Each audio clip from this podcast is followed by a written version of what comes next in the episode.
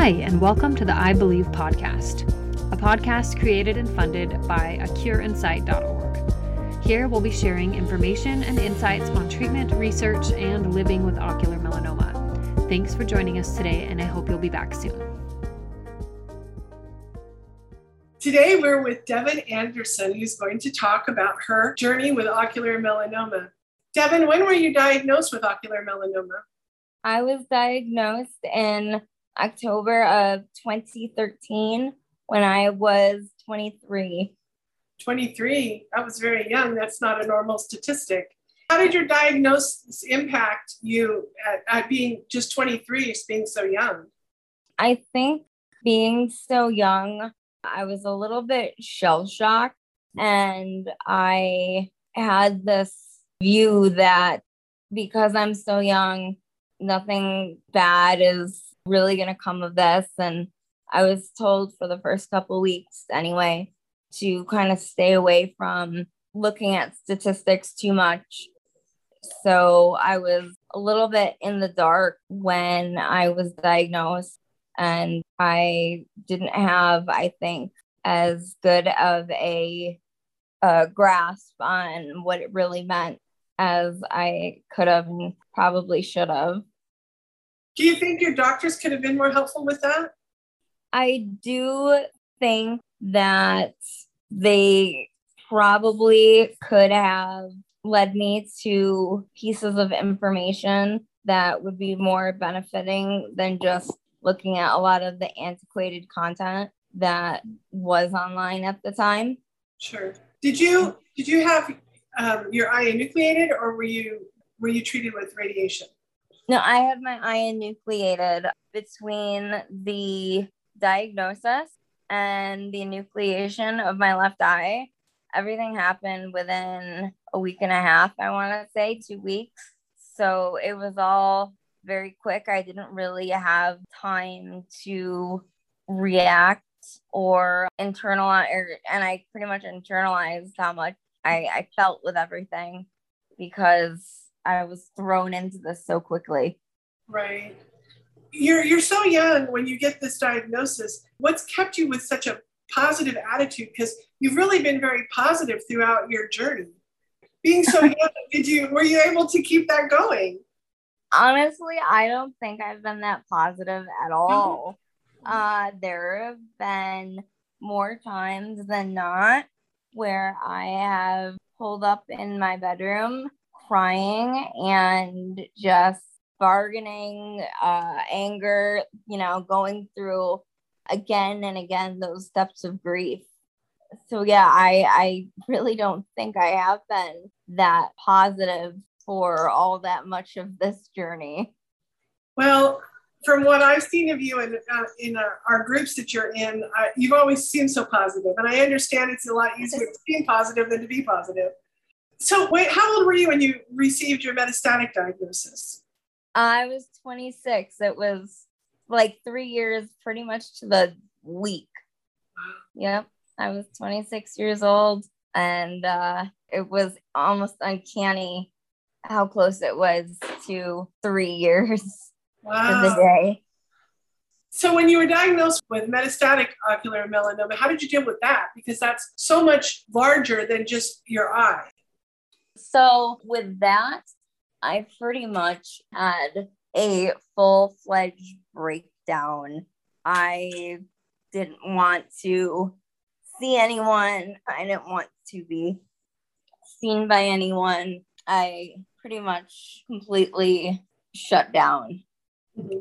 But uh, they needed to get me started in on a trial, and they found one fairly quickly because uh, doing the chemo or the immunoembolizations.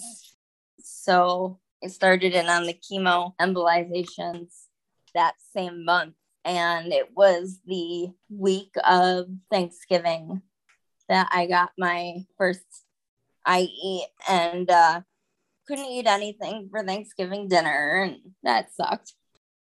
Can you remember, do you have any idea how many clinical trials or procedures you've had? Yeah, so we actually wrote them down here. from January twenty fourteen to July twenty fourteen. After my original diagnosis, I was on Sutent. Then I had my mets diagnosis, October twenty sixteen. And then I started my I E November of twenty sixteen. And then I M C G P one hundred was started December of twenty seventeen. And then I went to Ipi-Nivo December twenty eighteen through January nineteen. I had a C E on February fourteenth, twenty nineteen, was hospitalized March twenty nineteen. And then they got me in on N Y E S O April twenty nineteen. And during all this time, I was losing weight and we didn't know why. And there was something going on, which we just could not figure out. So I was actually hospitalized for ten days in July of twenty nineteen. It was found out that I was adrenal insufficient due to the Ipi-Nivo treatment I was receiving.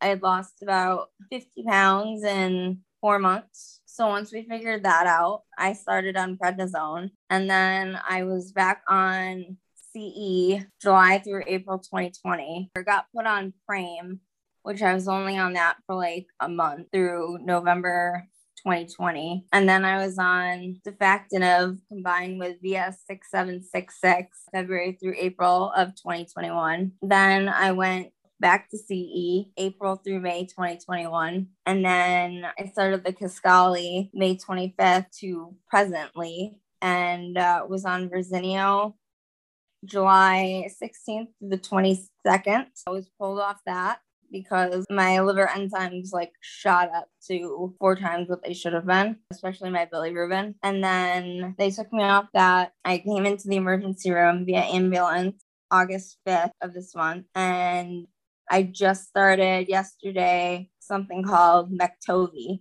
So right now I'm on the Kisqali and the Mektovi. So that's where I am right now. I've had a lot of treatments.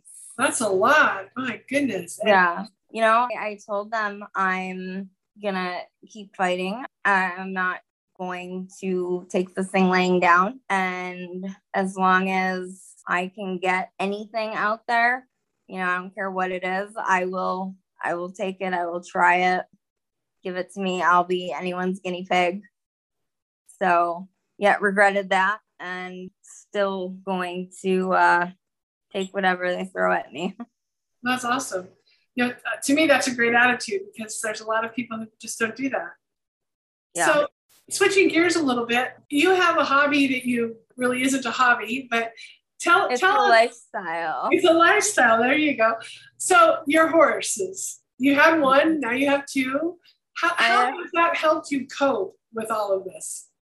They have been one of the main constants in my life. You know, they're something that's always been there for me, whether I've been boarding them or whether I've had them like I do now right in my backyard. They're something that I have always been able to turn to, not only during the cancer, but before the cancer. So when I first lost my eye, even though I wouldn't go out and see people and I didn't want people to see me, I would go to the barn and take care of the horses and do whatever I could with the horses. Even this uh, spring, as weak as I was, you know, I'd have someone come out with me and physically help me swing a leg over their back and just walk around, even do whatever I could do that day with the horse. They've been something that I have always been able to trust was going to be in my life. So far, it hasn't let me down yet. Well, that's great. So when you're with your horses, it kind of escape from the ocular melanoma reality and you kind of get your mind off of it. It's kind of therapeutic for you as well. Yeah, it's an escape from not just the ocular melanoma reality, but anything that's going on. If there's stuff in the family or, you know, any other issues that I'm dealing with in my life, whether it's good or bad, they're always there. You know, on a good day, I'm out there taking care of them, or riding or getting ready for a competition, on a bad day, the horse needs his foot soaked, or, you know, so whatever you're doing with horses takes up all your attention, and it needs to, because it can be dangerous. Having something that requires your complete attention is really helpful. It doesn't let you kind of get by with half-assing things. That's good. During your journey, you also got married. Yes, I got married in May twenty nineteen, May twenty-fifth, twenty nineteen. That's so exciting. Yeah. Because you're young and, you know, marriage is kind of a big thing. How did you look at marriage knowing that you had this disease? Because that, that's a problem for some of the younger people. They don't know, you know, they, they look too far out. Did you... Right. Um, I just knew that I wanted to live my life as normally as I possibly could. And, you know, we talked actually about getting married in twenty twenty instead of twenty nineteen, which now with COVID, you know, I'll give them the shoulder or the elbow bump. Like, Christy, aren't you glad we, we didn't wait? Because we would have been waiting, you know, an extra two or three years instead of one or whatever. So a social worker had talked to me one time. She's like, you know, I know it's got to be hard trying to plan for a future that you don't know how long it's going to be. And it's been definitely something that I've reflected on that's been a little bit difficult for me. You know, how can I be the best wife possible when I know there's a good chance that we aren't going to grow old together? And, uh, you know, I look at it and I kind of rejumble things in my head and I tell myself, no, you know, with the horses, I just say, that's not going to happen. I'm going to make this work. I'm going to keep fighting. I'm going to be the the odd statistic out. So I just, like, I tell myself that with, you know, everything else. I tell myself that whether it's true or not, you know, you uh, you tell yourself something enough times, then it can start to affect the way you act, and it's definitely been working for me. What would be your best advice to give someone, especially a younger person, who's facing the same diagnosis that you have? Find your support system, whether it is your family, an online forum, friends online, gaming community, job that you throw yourself into. Find yourself a support system that you can trust, that's going to be there constantly for you, and look to them when you need things.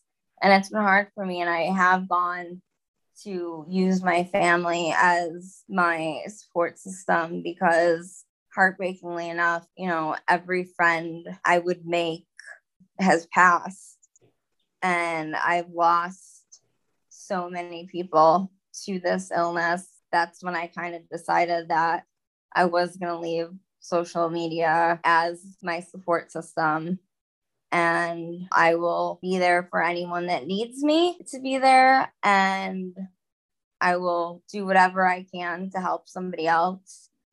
But I have, you know, my family as my support system because I've lost enough people. I've felt that sting too many times, so... Yeah, that is the hardest part with this disease, is when you, you make good friends and then you lose them. Exactly. That is hard. So as we're starting to come to the end of this, is there anything that you want the general public to know about ocular melanoma? Is there anything that you want to share? I'm not sure, Mom. Do you have anything that you would like to share? My only contribution is that anybody who is diagnosed needs to seek out an oncologist who is very familiar with ocular melanoma We, we obviously see a lot of them that go to oncologists that deal with cutaneous melanoma. And of course, their first treatment is Ipi-Nivo, which can have really bad side effects with little, little in the way of response rate for treatment. And the other thing is, is to have a plan A and a plan B. And a plan C. Yeah. I mean, that was the one thing that helped my stress, was that knowing, okay, if this doesn't work, this is what we're going to go to next. And at the point that we started running out of options, you know, I started looking at alternative treatments, and I found a really good group that I'm in that I like. I don't, you know, whether or not it's effective or not is remains to be seen, because we're just getting O M people into that. But um, I think if nothing else, they can slow things down. Just, you know, th- those are my things that I've, that I've used as caregiver for stress relief. Being a caregiver is a hard job, but thank you for being there for Devin.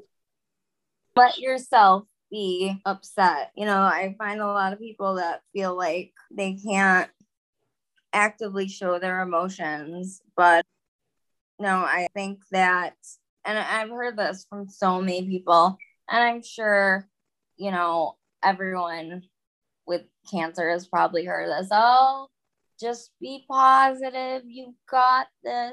You're so strong. And it's like, nope, I'm going to go scream into my pillow right now and cry and kick and whine, and let yourself do that. I've heard a lot of cancer patients say it's too hard to be strong for the family. And yeah. It's not your job to be strong for the family.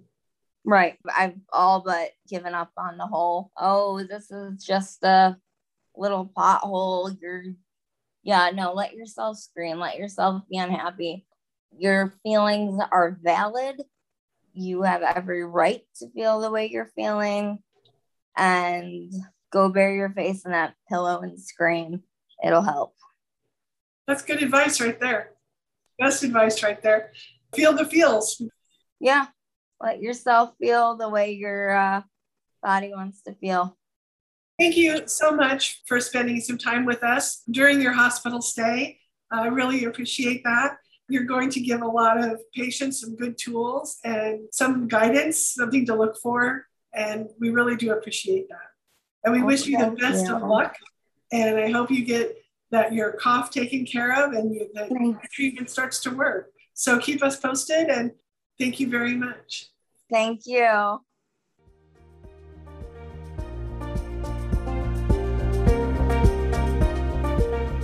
Thank you so much for joining us today on the I Believe podcast. Please share, and make sure to send this over to friends, family, and to share on your social media. Feel free to follow us on Facebook or on Instagram at A Cure in Sight. Thanks so much, and have a wonderful day. We'll see you next time.